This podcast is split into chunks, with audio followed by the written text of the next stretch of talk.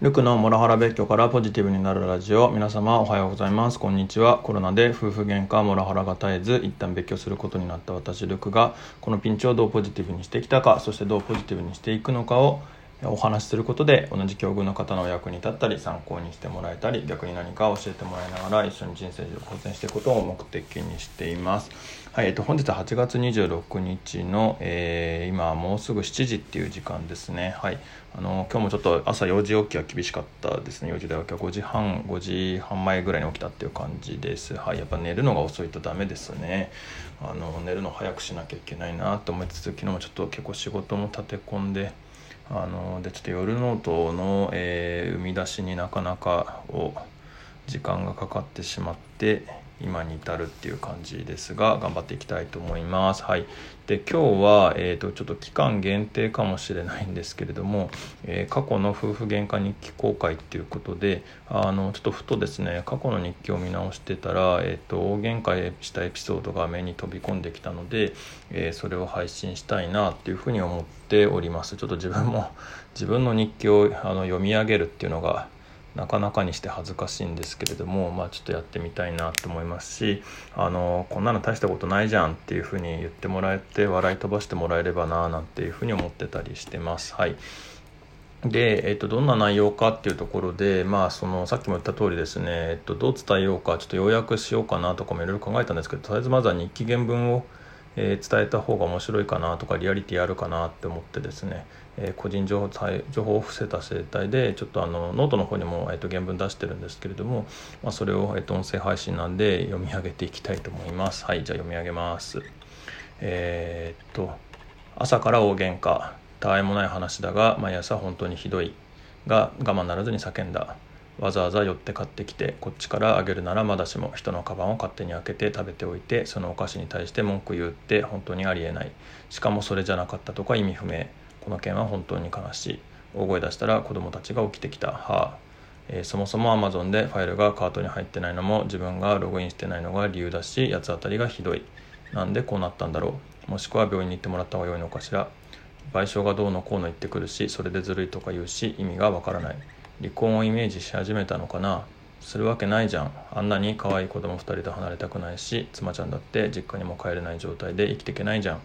俺のことを敵だと認識している当たり方なんだよな。本当に残念、えー、妻ちゃんの人生がもったいない。家のせいではなく全ては考え方の問題なんだけどな。もう振り返る余裕すらないんだろうな。どうすれば直してあげられるのかな？俺では近すぎて感情的になりやすいから無理かな。誰か相談に乗ってあげられる人がいればよいのかな？俺が相談に乗れてないんだろうな。っていうのが、えーと、日記に書いてあった内容です。はい、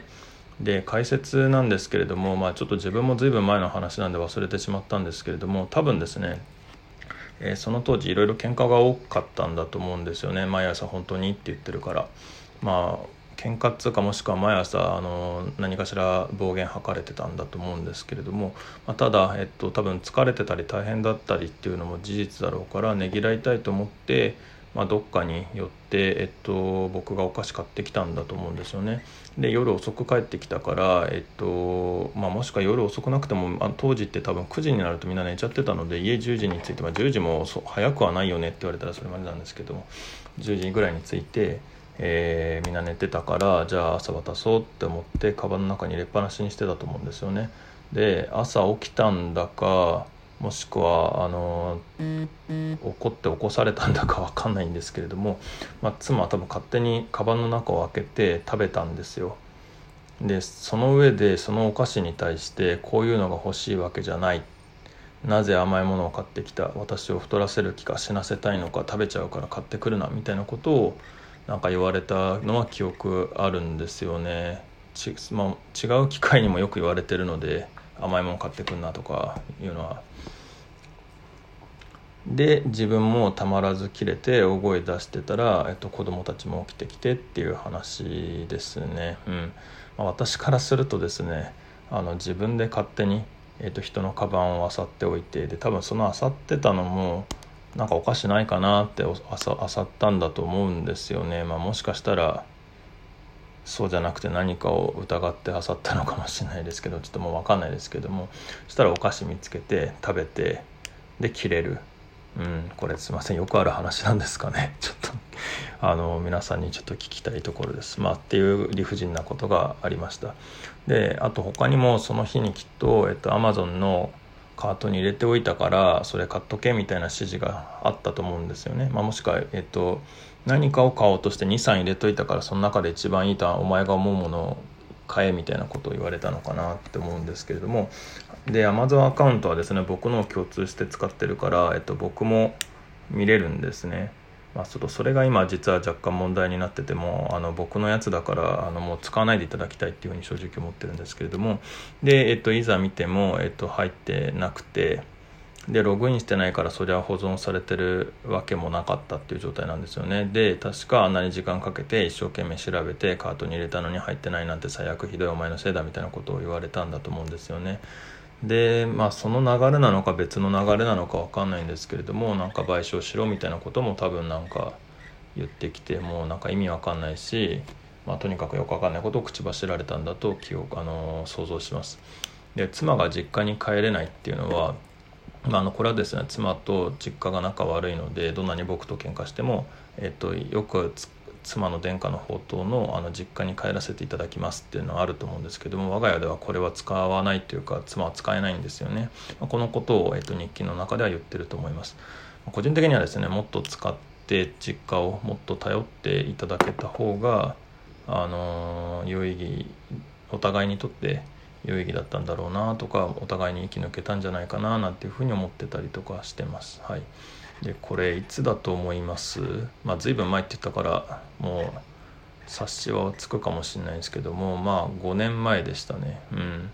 で私的には当時もひどかったしここがあの底辺だと思ってたんですけれども、まあ、20202021を経た私からすると、まあ、半分程度の状況かなっていう感じですね。当時はまだなんだかんだであのこういうふうにも言われつつもあの普通の話もできてたしあのそうですね。まあなんだかんだ言って月1ぐらいでおせっせもできててそこで仲直りみたいなこともしてた気がするので、まあ、なんとかなってたかなとか思うんですけれどもね。うん。いやでもこの時も自分も結構ムカついたな。うん。で5年前でこれかっていうのがちょっとまとめに入っていくんですけどもちょっと改めて思ったことで、まあ、今回、えー、っと日記の中「喧嘩っていう検索ワードで検索したわけではなくて多分失敗を探そうかなと思ったんですよね。うん。ちょっと自分の失敗でなんかネタないかなみたいな感じでまあそのちょっとネタっつったらあれですけれどもなんかあのインス配信にできるような何かインスピレーションが湧くことなんかないかなと思ってちょっとチロチロ見てたらむしろこのがもが飛び込んできて今回ちょっとこっちに切り替えてみましたっていうところなんですけれどもただ5年前でこれでうんでかつ喧嘩っていうワードで探したらもっとひどいの出るかもなーなんて感じましたしやっぱりちょっとツイッターでもつぶやこうと思うんですけど直近 1, 1年じゃねえな。だから今年に入ってからのあの123月ぐらいですかね。とかにあのちょっと言われてた言葉は本当にひどかったなっていう感じです。はいちょっとよければツイッター見てくださいって感じなんですけどもちょっと今からつぶやこうと思ってます。はい。まあしかしですねちょっと夫婦の皆さんいかがですかね。なんか夫婦喧嘩って自分たちは大目真面目に切れて喧嘩しちゃってるんですけれどもなんか周りから見たらそんなことで喧嘩すんのとかなんかちょっと逆に微笑ましいねみたいな感じになっちゃうなみたいな気もするんですよね。なのでまあ今の話もあの皆さんから見たらそう見えるのかもしれないななんていうふうにも思ったりします。でまあ私は怒りを溜め込むタイプなので、まあ、容量100ぐらいあってあの19ぐらいのダメージを5回食らうと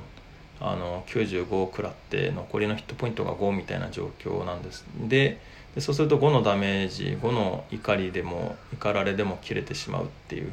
で5って大した話じゃないから切れでもそれで切れちゃうんですよね。でそれで妻もびっくりするんだけど、まあ、こっちとしてはダメージの蓄積なので私はいつもこのパターンだったりとかしてます。なんでこんなつまらない話で切れちゃうんだろうっていう感じで、まあ、もっとひどい言葉を食らってる時には耐えてるのにあのー、っていうことは多々ありますね。うん。今回の話もお菓子勝手に食べられて切れてるっていうなんかむちゃむちゃ概要で言うとそんな話なんですけれどもそれだけ聞くと微笑ましいしそんなことで起こるのみたいな感じなんですよね。まだ冷静に思い出すとまあ確かに面白いかもなみたいな気はするんですけれどもまあ自分の当時は必死だったし、うん、でもやっぱりあのこうやって詳細で話すとやっぱりむちゃむちゃ理不尽な話なんですよね。うんで妻は逆で容量がまあ少なくて、まあ、5とか10とか、まあ、いいとこ20とかなんで、まあ、すぐ切れるもう何が来ても切れちゃうみたいな感じなんですよね。で、まあ、ため込まずにすぐに誰かにぶつけてきますとでそれは基本的にぶつけ先は私、うん、で次が子供たち、まあ、しんどい日々だったなって思います。これは過去最大の喧嘩ではない気がします、まあ、過去最大の喧嘩はもう本当に直近の時期でもう本当にどうにもならないっていう状況だったんですけれども、まあ、まあそれはあのもう末期の話はどうしようもないので、まあ、それさらしそれを公開しても面白くはないかなと思うんですけども、まあ、もうちょいなんか喧嘩っぽい喧嘩で何かあったら探してみようかなとか配信してみようかななんていうふうにも思ってたりしてます。はい